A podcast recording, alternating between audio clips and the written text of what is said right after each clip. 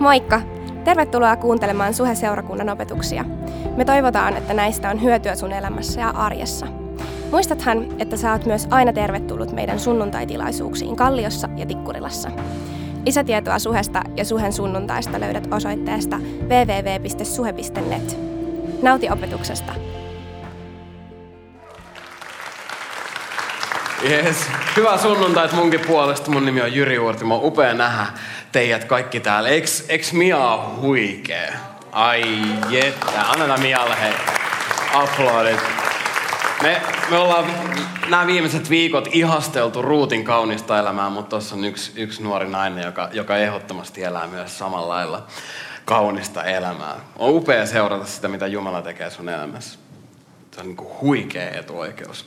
Mutta tosiaan me ollaan viimeiset, viimeiset viikot ihasteltu Ruutin kaunista elämää. Jumala todella lähetti henkilön oman kansansa ulkopuolelta näyttämään meille kaikille, miltä kaunis elämä näyttää. Ja tänään me jatketaan siltä pohjalta. Mutta ennen kuin me voidaan puhua Ruutista, niin mä luulen, että meidän on pakko puhua pikkasen tämmöisestä käytännön pilasta nimeltä Suomen kesä. Mä en tiedä, onko tämä kuva tullut sulla koskaan vastaan, mutta tämä on mun mielestä ehkä yksi hauskimpia kuvia, mitä liittyy Suomen, Suomen kesään. Tällä hetkellä, tällä hetkellä me saadaan nauttia auringonpaisteesta, mikä on makea juttu, mutta sehän kertoo meille itse asiassa vaan sen, että Jumala on uskollinen, vaikka Suomen kesä ei olisi. Mun, mun, mun, tota, mun isän lempi, lempisloganeita on se, että et, et Suomen kesä on lyhyt, mutta vähän luminen. Ja, ja, ja viime viikolla me vitsailtiin Huonin kanssa, kuinka, kuinka kesä oli tänä vuonna tosi hieno päivä. Se on mielenkiintoista, mitä meille ihmisille tapahtuu, etenkin meille ihmisille täällä Suomessa. Mitä meille tapahtuu, kun tulee se ensimmäinen päivä, kun aurinko paistaa ja on lämmin? Sä oot huomannut, mä tiedän, että mä puhun nyt teille jokaiselle. Sun sydämessä, sun mielessä tapahtuu jotain outoa. Muutama viikko sitten, kun meillä oli kesä ää, ensimmäisen kerran Suomessa visiitillä, niin, niin mä lähdin heti aamusta, joskus kymmenen aikaa about, lähdin, lähdin ulos. Mä olin menossa kirjoittelemaan itse asiassa näitä, näitä saarnoja. Ja, ja me asutaan tuolla aika etelässä, ihan merenrannan läheisyydessä. Ja, ja mä lähdin ulos. Mä kävelin kulman taakse, jossa tulee puisto vastaan, ja siellä aamu kymmeneltä jengi on niinku all in. Siellä oli miehet veti yläpelti paljaana, mimmit oli bikineissä ottamassa aurinkoa. Vähän myöhemmin, joskus puolipäivän aikaa jo jengi hoipertelee vastaan aivan pelti kiinni. Porukka on lähtenyt niinku kaasupohjassa kesäpäivään. Ja, ja, ja ylipäänsä mun mielestä oli mielenkiintoista, että päivällä jo näytti siltä, että kenelläkään ei ollut töitä, vaikka oli arkipäivä. Yhtäkkiä kaikki on ulkona heittelemässä frisbeitä. Ja, ja, ja se on mielenkiintoista, kun tulee ensin ensimmäinen kesäpäivä, niin va- me ollaan suurin piirtein valmiita irtisanoutumaan meidän duunista, jotta me saataisiin vaan se pieni hetki nauttia siitä auringosta, nauttia siitä lämmöstä. Meillä tulee se fiilis, se reaktio, että nyt ei ole aikaa hukattavaksi. Nyt ei ole aikaa hukatta- hukattavaksi. Me ei tiedetä, että milloin me menetetään tämä hetki. Ja tämä on nyt se sama fiilis, joka meillä on Ruutin kirjassa, siinä kohdassa, mihin me ollaan tultu, mihin me ollaan jääty. Nimittäin edellisissä jaksoissa me ollaan nähty, kuinka, kuinka Noomi muutti perheensä kanssa Moabin maahan, mutta hän palaa sieltä ainoastaan yhden miniänsä kanssa. No nyt kuitenkin tämä miniä nimeltä Ruut osoittautuu aikamoiseksi tyypiksi, ja, ja Ruut ottaa asiakseen esimerkiksi pitää huolen koko tämän perheen toimeentulosta. No Ruut osuu sattumalta Boasin pellolle. Boas tulee samaan aikaan samalle pellolle ja Boas rakastuu Ruutiin välittömästi ja alkaa osoittaa Ruutille hyvyyttä ja osoittaa pieniä tämmöisiä rakkauden osoituksia, ehkä vinkkejä siitä, että et, et, mä olisin vähän kiinnostunut susta. Ja, ja Noomi itse asiassa myös, Noomi, nyt tämä Ruutin anoppi, neuvookin Ruutia, että pysy Boasin pellolla, koska Boas on upea, hieno Jumalan mies. Mutta sitten ikään kuin arjen pyöritys imasee nämä kaksi. Ja nyt me ollaan tilanteessa, tai me ollaan tulossa tilanteeseen, jolloin sadonkorjuu on loppumassa. Ja se tarkoittaa sitä, että, että Ruut ja Boas ei tule näkemään enää pitkään, pitkään aikaa. Heidän välillä on selkeästi ollut jotain, mutta nyt, nyt me ollaan siinä kohdassa tätä romanttista elokuvaa, jossa, jossa koko yleisö huutaa sinne ruudulle, että tehkää nyt jotain! Me halutaan nähdä, kuinka tämä, tämä tarina loppuu Ruut ja Boasin kohdalla onnellisesti yhdessä. Joten nyt ei ole aikaa hukattavaksi. Nyt täytyy tehdä jotain. Nyt tarvitaan toimintaa. Mutta se, mitä me tullaan tänään näkemään, mitä me tullaan oppimaan, se, että miten toimitaan silloin, kun tarvitaan toimintaa, on kaikkein tärkeintä. Sen takia tämän päivän virallinen otsikko on puhdasta toimintaa. Puhdasta toimintaa tai puhdasta toimintaa. Sillä mennään tänään. Jos sulla on Raamattu mukana, niin sä voisit availla sun Raamatun. Mennään Ruutin kirjaa ja lukuun kolme. Taas kerran me tullaan tekemään tää niin, että me käydään koko luku läpi ja, ja sen jälkeen palataan yhteen suureen teemaan tässä luvussa.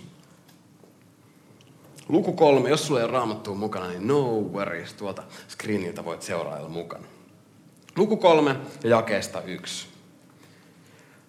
Noomi, Ruutin anoppi, sanoi, tyttäreni, minä tahtoisin hankkia sinulle oman kodin, jotta elämäsi olisi turvattua.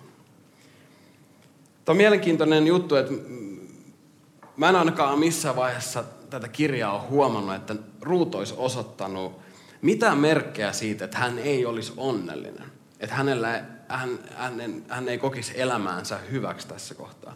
Mutta selkeästi Noomi alkaa huolehtia Ruutin onnellisuudesta, Ruutin tulevaisuudesta. Me ollaan aikaisemmin tässä kirjassa nähty, kuinka Ruutin sydän kääntyy Noomia kohtaan. Ja nyt viimeistään me nähdään, kun Noomin sydän kääntyy myös Ruutia kohtaan. Ja kuten sanottua, Ruutin ja Boaksen välillä on ollut jotain... jotain sähköä ehkä, mutta mut he ei ole saanut oikeasti kauheasti mitään aikaiseksi. He on, on, on hengaillut siellä pellolla, mutta Ruut ja Boas on osoittanut Ruutille rakkautta ja koittanut ikään kuin saada silleen, että et ymmärrät sä. Mutta selkeästi Ruut ei ole ihan hiffannut. Ja nyt me nähdään, kun Noomi päättää puuttua peliin. Noomi ottaa vähän roolia ja alkaa, alkaa, alkaa neuvoa, että miten seuraavaksi kannattaisi nyt edetä, jotta saadaan sitä, sitä kuuluisaa toimintaa. Jakeesta kaksi. Noomi kertoo, onhan meillä sukulaisemme Boas, joka, jonka palvelijattarien kanssa sinä olet ollut pellolla. Tänä iltana hän viskaa ja puhdistaa ohria puimatantereellaan. Peseydy, voitele itsesi tuoksuöljyllä, ota päällysviittasi ja mene puimatantereelle. Pidä kuitenkin varasi, ettei Boas näe sinua ennen kuin on syönyt ja juonut. Katso, minne hän nukkumaan mennessään asettuu. Mene sitten hänen luokseen, nosta hänen peitettään jalkopäästä ja käy, käy siihen makuulle. Hän sanoo sinulle, mitä sinun tulee tehdä. Ja Ruut lupasi Noomille noudattaa tarkoin hänen neuvojaan. Ruut meni puimatantereelle ja teki niin kuin hänen anoppinsa oli sanonut. Taas kerran me nähdään Ruutin uskollisuus. Vanhan käännöksen mukaan Ruut vastaa Noomille tähän Ruutin ohjeisiin, että minä teen kaiken, mitä sanot. Me nähdään Ruutin upea uskollisuus tai, tai ehkä tässä kohtaa pitäisi sanoa, että kuuliaisuus. Ja me voidaan tänään lisätä kauniin elämän kuviin ahkeruuden, rohkeuden ja pyyteettömyyden, kaikkien näiden asioiden lisäksi kuuliaisuus. Sä voit laittaa sen sinne sun mielen listaan, kun me puhutaan kauniista elämästä. Jatketaan eteenpäin. Jakeesta seitsemän. Kun Boas oli syönyt ja juonut, hän kävi, kävi hyvillä mielin viljakasan viereen nukkumaan. Ruut hiipi sinne, kohotti Boasin peitettä jalkopäästä ja kävi siihen makuulle. Puolen yön aikoihin Boas hätkähti hereille, hapuili ympärilleen ja huomasi, että hänen jalkopäässään makasi nainen. Hän kysyi, kuka sinä olet? Ruut vastasi, olen Ruut, sinun palvelijattarasi. Ota minut suojaasi, olethan perheemme lunastaja.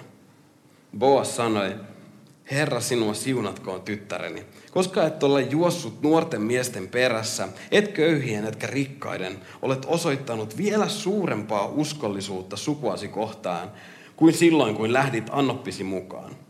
Älä ole huolissasi, tyttäreni, minä teen kaiken, mitä pyydät, sillä kaikki tässä kaupungissa tietävät, että olet kunnon nainen. Boas sanoo, että olet osoittanut vielä suurempaa uskollisuutta. Että kaikki tässä kaupungissa tietävät, että olet kunnon nainen. Musta on uskomatonta, miten paljon hyvää Ruutista puhuttiin. Kuinka ne hyvät juorut kiersi Betlehemistä.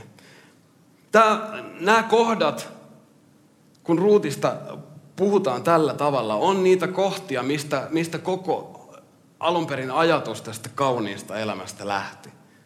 Ja mä en voi olla, kun mä luen näitä juttuja, mä en voi olla unelmoimatta siitä, että meistä puhuttaisiin tällä tavalla. Että me annettaisiin ihmisille meidän elämällä syitä puhua meistä näin. Että kaikki tässä kaupungissa tietävät, että ne suhelaiset on kunnon porukkaa. Ne on hyviä tyyppejä. Niiden kanssa on hyvä olla. Niin kuin Mia sanoi, ne on anteliaita. Mä en malta olla unelmoimatta siitä. Kun Boas kutsuu Ruutia, hän sanoo, että, että kaikki tietää, että sä oot kunnon nainen. Ja hän käyttää termiä kajil.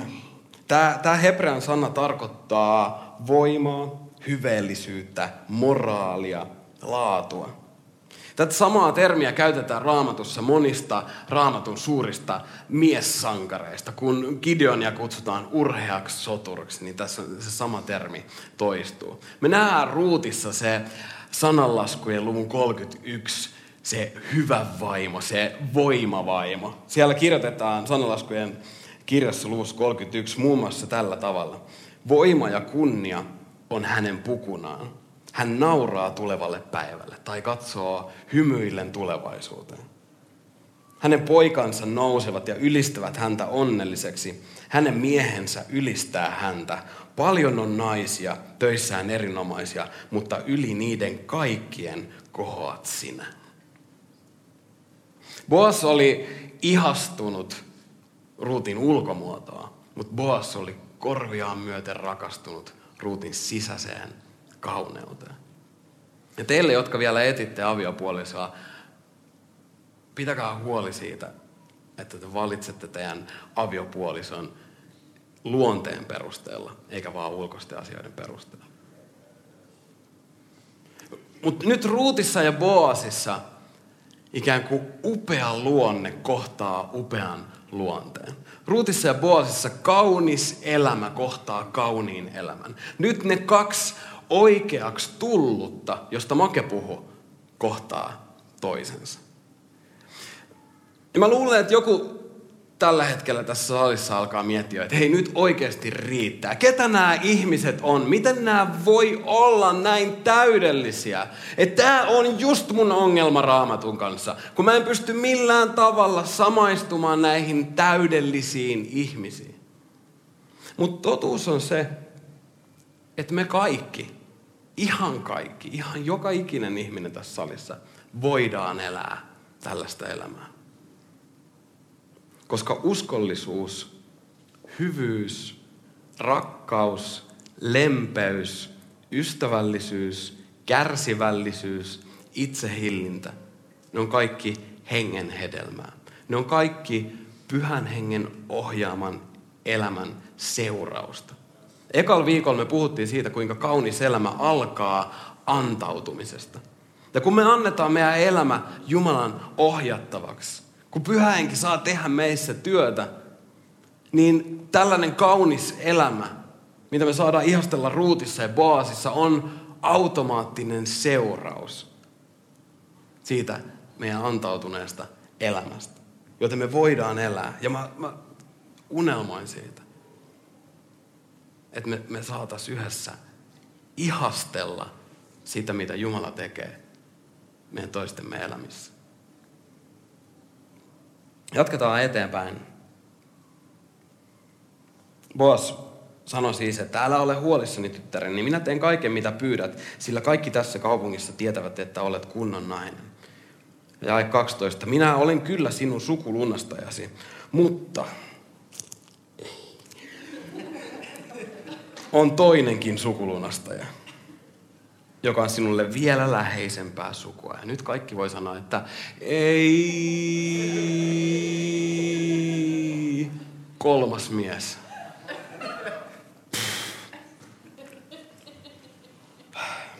Jae kolmetoista. Jää tänne täksi yöksi. Jos se toinen mies huomenna lunastaa sinut, niin lunastakoon. Mutta ellei hän halua lunastaa sinua, niin minä lunastan sinut, niin totta kuin Herra elää. Lepää siinä aamuun asti. Niin Ruut makasi Boasin jalkopäässä aamuun asti, mutta hän nousi jo hämärissä, ennen kuin ihmiset saattoivat tuntea toisensa. Boas ajatteli, toivottavasti kukaan ei saa tietää, että tämä nainen kävi puimatantereella. Ruutille hän sanoi, anna tänne hartialiinasi ja pidä siitä kiinni. Ruut piteli liinaa ja Boas mittasi siihen kuusi mitallista ohria ja nosti sen hänen kannettavakseen. Sitten Ruut lähti kaupunkiin. Kun Ruut tuli anoppinsa luo, tämä kysyi, miten sinun kävi tyttäreni? No, miten meni? Mikä tilanne? Oot sä nyt jo rouva Boas? Koska se mitä Ruut teki oli, Ruut ikään kuin kossi Boasta. Miten kävi? Mikä tilanne? Ruut kertoi kaiken, mitä mies oli hänelle sanonut ja lisäsi. Hän sanoi, ettei minun sovi mennä anoppini luo tyhjin käsin. Ja antoi minulle nämä kuusi mittaa ohria. Silloin Noomi sanoi, odota rauhassa tyttäreni, kunnes saat tietää, miten asia ratkeaa. Se mies ei hellitä, vaan vie asiansa päätökseen vielä tänä päivänä. Ja tämä on nyt se kohta, mihin me jäädään tänään. Mutta mä haluaisin, että, että me vielä palataan yhdessä siihen erikoiseen toimintaan tämän luvun alussa. Se toiminta, mi- mihin Noomi kehottaa Ruutia, se mitä tapahtuu Ruutin ja Boasin välillä siellä puimatantereilla. Ensinnäkin hyväksytään faktat. Hy- herättäähän tämä tilanne kysymyksiä. Boas ei ole ikinä nähnyt Ruutia muuta kuin töissä. Ruut on esittäytynyt Boasille likasena ja ehkä hikisenä, mutta nyt Ruut käy läpi ikään kuin hurjan muodonmuutoksen. Ruut ostaa uuden mekon, laittaa itselleen Moabin keskiöön huulipunaa ja, ja, ja, ja seuraavaksi Ruutia neuvotaan odottamaan, kunnes Boas on saanut vähän juhlia kavereiden kanssa, kun se on saanut ottaa muutaman ja se on hyvällä tuulella ja, ja sitten se käy nukkumaan, se käy makuulle. Ja nyt Ruut toimii tällä uskalialla tavalla ja käy, käy Boasin jalkopäähän makuulle. No Boas herää joskus yöllä, hätkähtää hereille ja pelästyy. Kuka? Raamattu kertoo, että et, et, et, et Boas huomasi, että hänen jalkopäässään makasi nainen.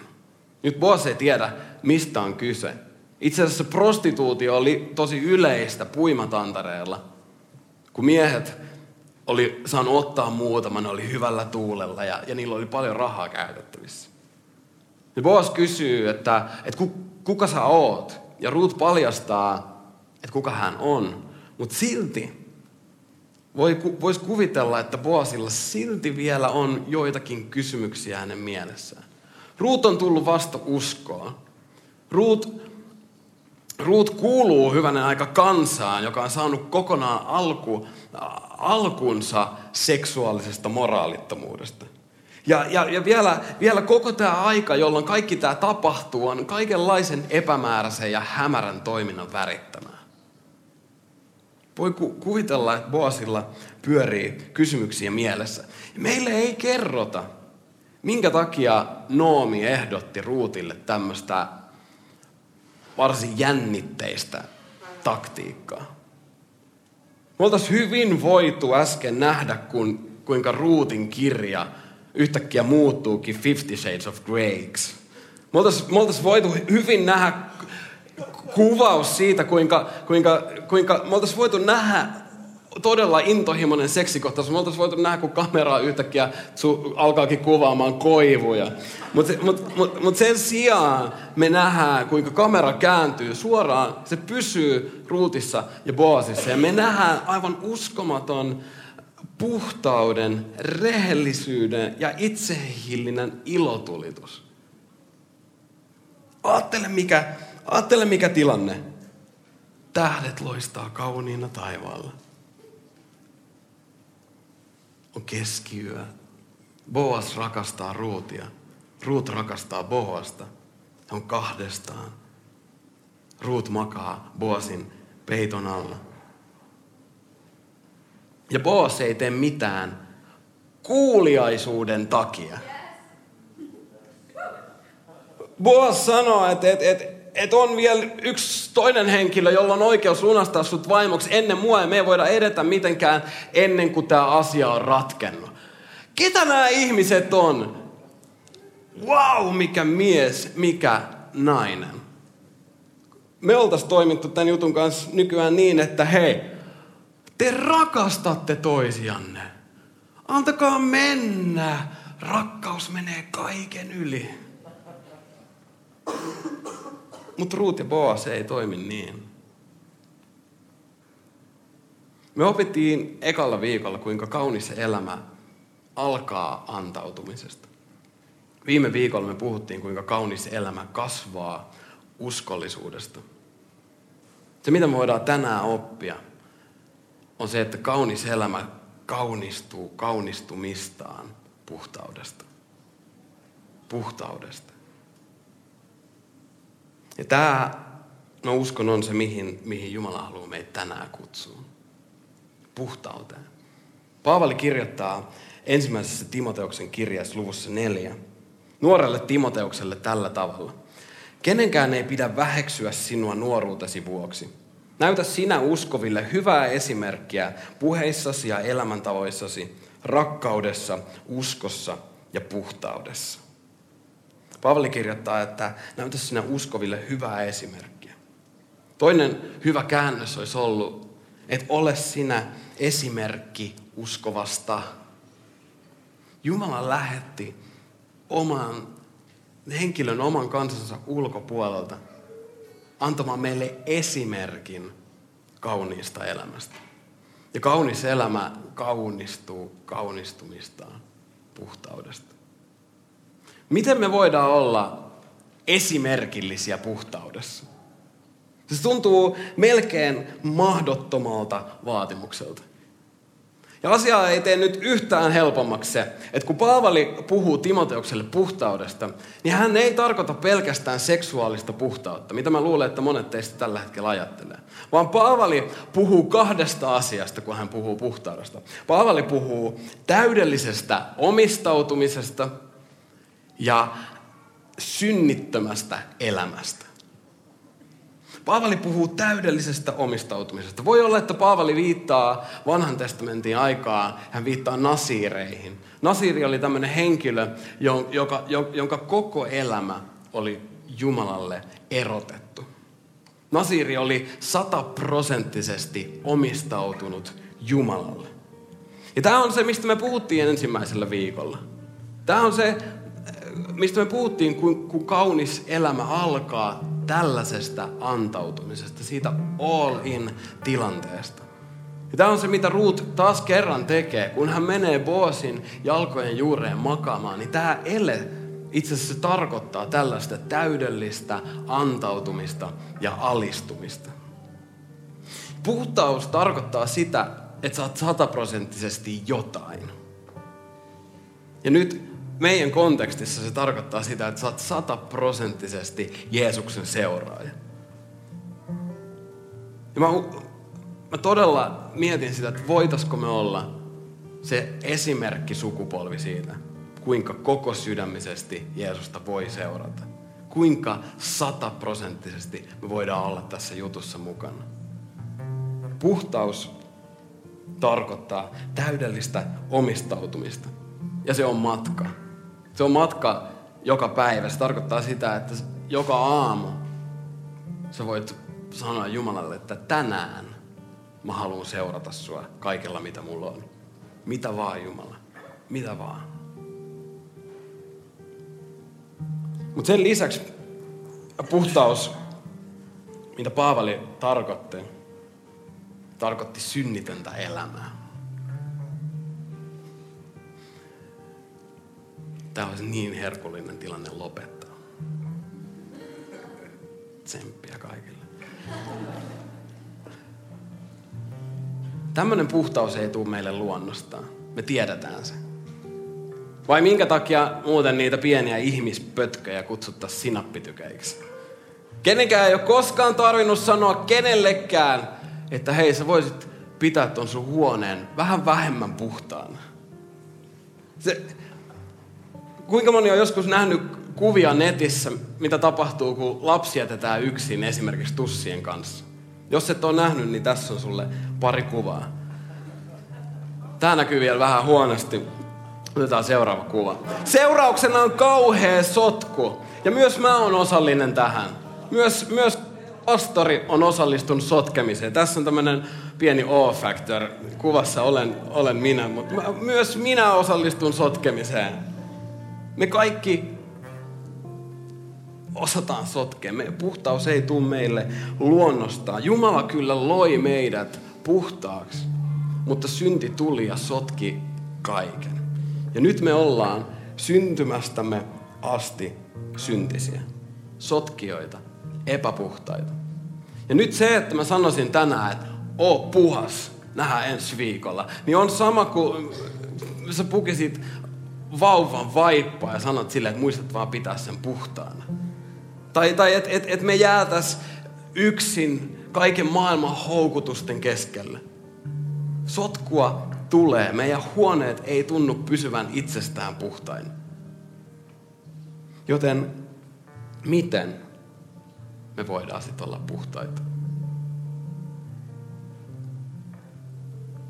Sakarjan kirjassa, luvussa kolmetoista, jakeessa yksi, meille kerrotaan, kuinka sinä päivänä Daavidin suvulle ja Jerusalemin asukkaille puhkeaa lähde. Voisi sanoa myös avoin lähde, joka puhdistaa synnistä ja saastaisuudesta. Tämä kohta tulee Sakarjan kirjassa saman tien sen jälkeen, kun on puhuttu Jeesuksen ristin kuolemasta. Lähde, joka puhdistaa synnistä ja epäpuhtaudesta. Toisessa korintalaiskirjeessä, luvussa viisi, Paavali pudottaa ydinpommin. Hän sanoo, että Kristukseen, joka oli puhdas synnistä, Jumala siirsi kaikki meidän syntimme, jotta me hänessä saisimme Jumalan vanhurskauden. Käsittämätön vaihtokauppa. Jumala ottaa kaikki Kaikki meidän synnit. Ja siirtää ne kaikki Kristukseen, joka oli puhdas synnistä, joka ei synnistä tiennyt, jotta me saataisiin tilalle Jeesuksen puhtaus. Jotta me saataisiin Jumalan vanhurskaus, joka tarkoittaa muun muassa täydellistä puhtautta. Nyt Jeesuksen työ mahdollistaa sen, että et, et me voidaan elää ja tavoitella puhtautta. Koska me tiedetään, että me ollaan jo täydellisen puhtaita Jeesuksen työn kautta. Ja samaan aikaan me tiedetään, että työ meissä on vielä kesken. Mutta tieto siitä, että, että sä oot jo täydellisen hyväksytty, rohkaisee sua eteenpäin. Mikä on meidän rooli tässä? Mikä on sun ja mun rooli, mitä tulee meidän puhtauteen? Sä osallistut tähän Jumalan työhön sun valinnoilla, sun ajattelulla, sun toiminnalla siellä arjen keskellä, sun kuuliaisuudella. Mutta se on valinta, joka me saadaan tehdä vapaudesta. Ei pelosta, eikä pakosta, vaan se on valinta, joka me saadaan tehdä täydellisesti hyväksyttyinä.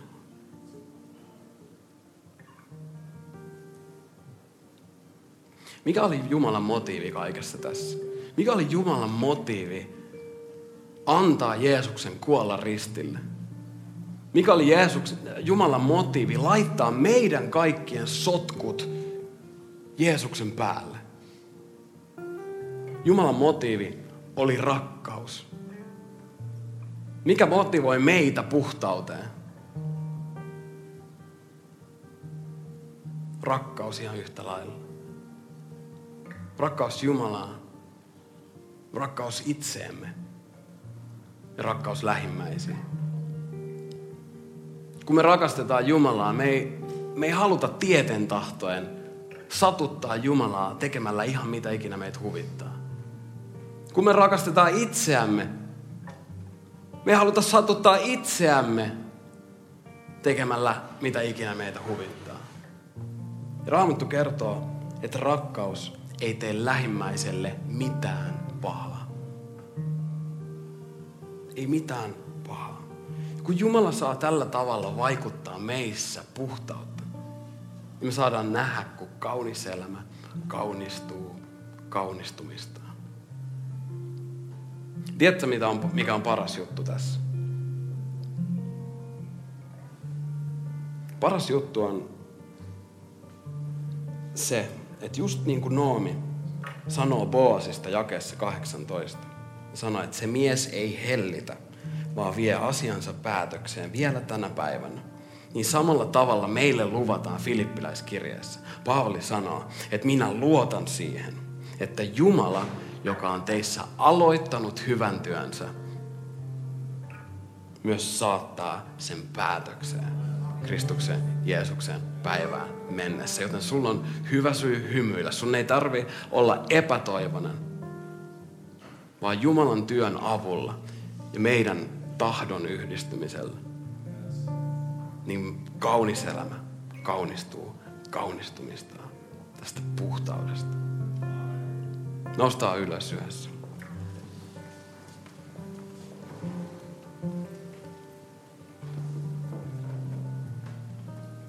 Voidaan viettää taas hetki aikaa rukouksessa Jumalan edessä. Tässä Ruutin kirjassa on, on jatkuvasti tietynlainen suurempi pohjavire. Siinä kulkee koko ajan suurempi, suurempi tarina, joka on se, että, että meidän pelastus ei ole vain joku kylmä vaihtokauppa Jumalan ja meidän välillä, vaan pelastus on rakkaustarina. Ja Boas, Ruut oli saanut kokea Boasin hyvyyttä. Ja sen seurauksena Ruut tahtoo sitoutua Boasiin loppuelämäkseen.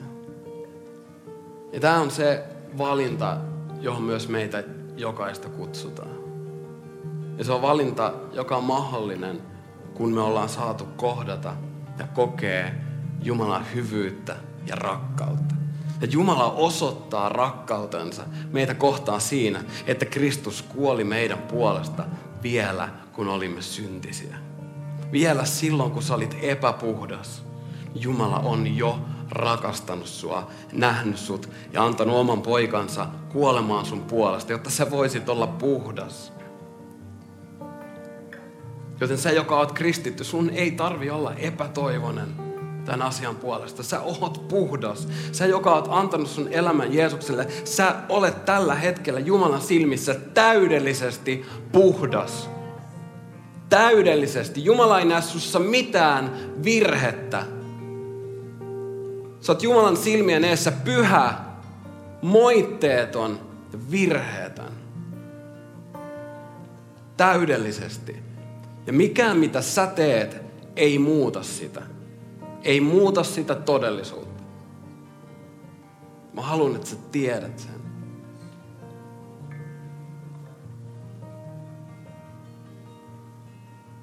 Mutta se, joka et vielä tunne Jeesusta, mä haluan tänään kutsua sua luottamaan häneen.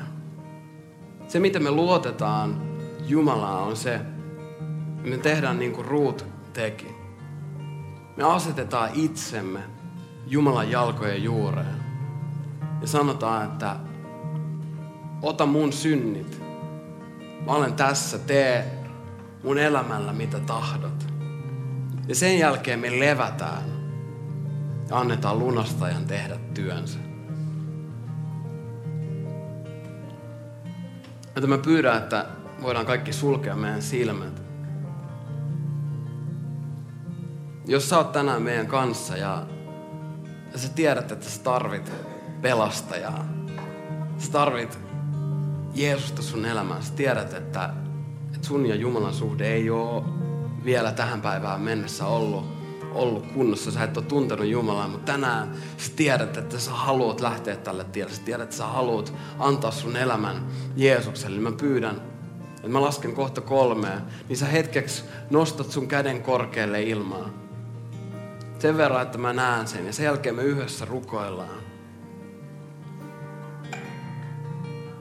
Joten mä lasken kolme, jos mä puhun sulle nyt, niin mä pyydän, oo rohkea ja nosta sun käsi korkealle ilmaan. Yksi, Jumala rakastaa just sua. Jeesus olisi kuollut pelkästään sun Jeesus olisi kuollut pelkästään sun puolesta. Ja kaksi, Raamattu sanoi, että tänään on pelastuksen päivä. Tänään on paras päivä tehdä tää valinta. Kolme, jos mä puhun sulle, niin mä pyydän, että just nyt sä voisit olla rohkea ja nostaa sun käden korkealle ilmaan.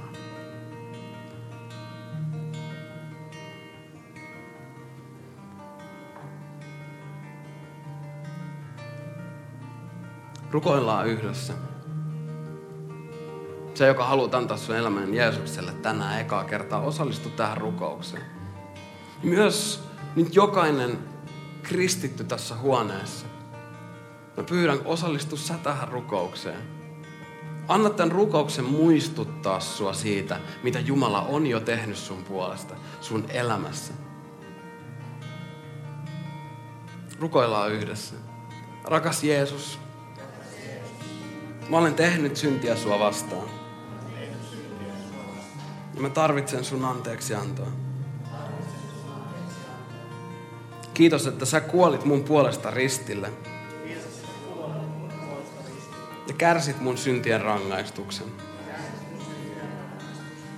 Pelasta mut. Oo mun Herra. Tästä päivästä. Aina mun koko elämän loppuun asti. Amen. Amen. Amen.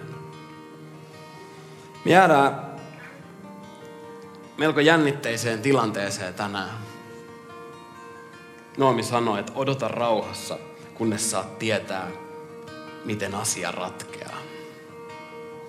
Me ei tiedetä, miten asia ratkeaa, miten käy Ruutin, miten käy Boaksen, miten tämä kolmas mies vaikuttaa tähän juttuun.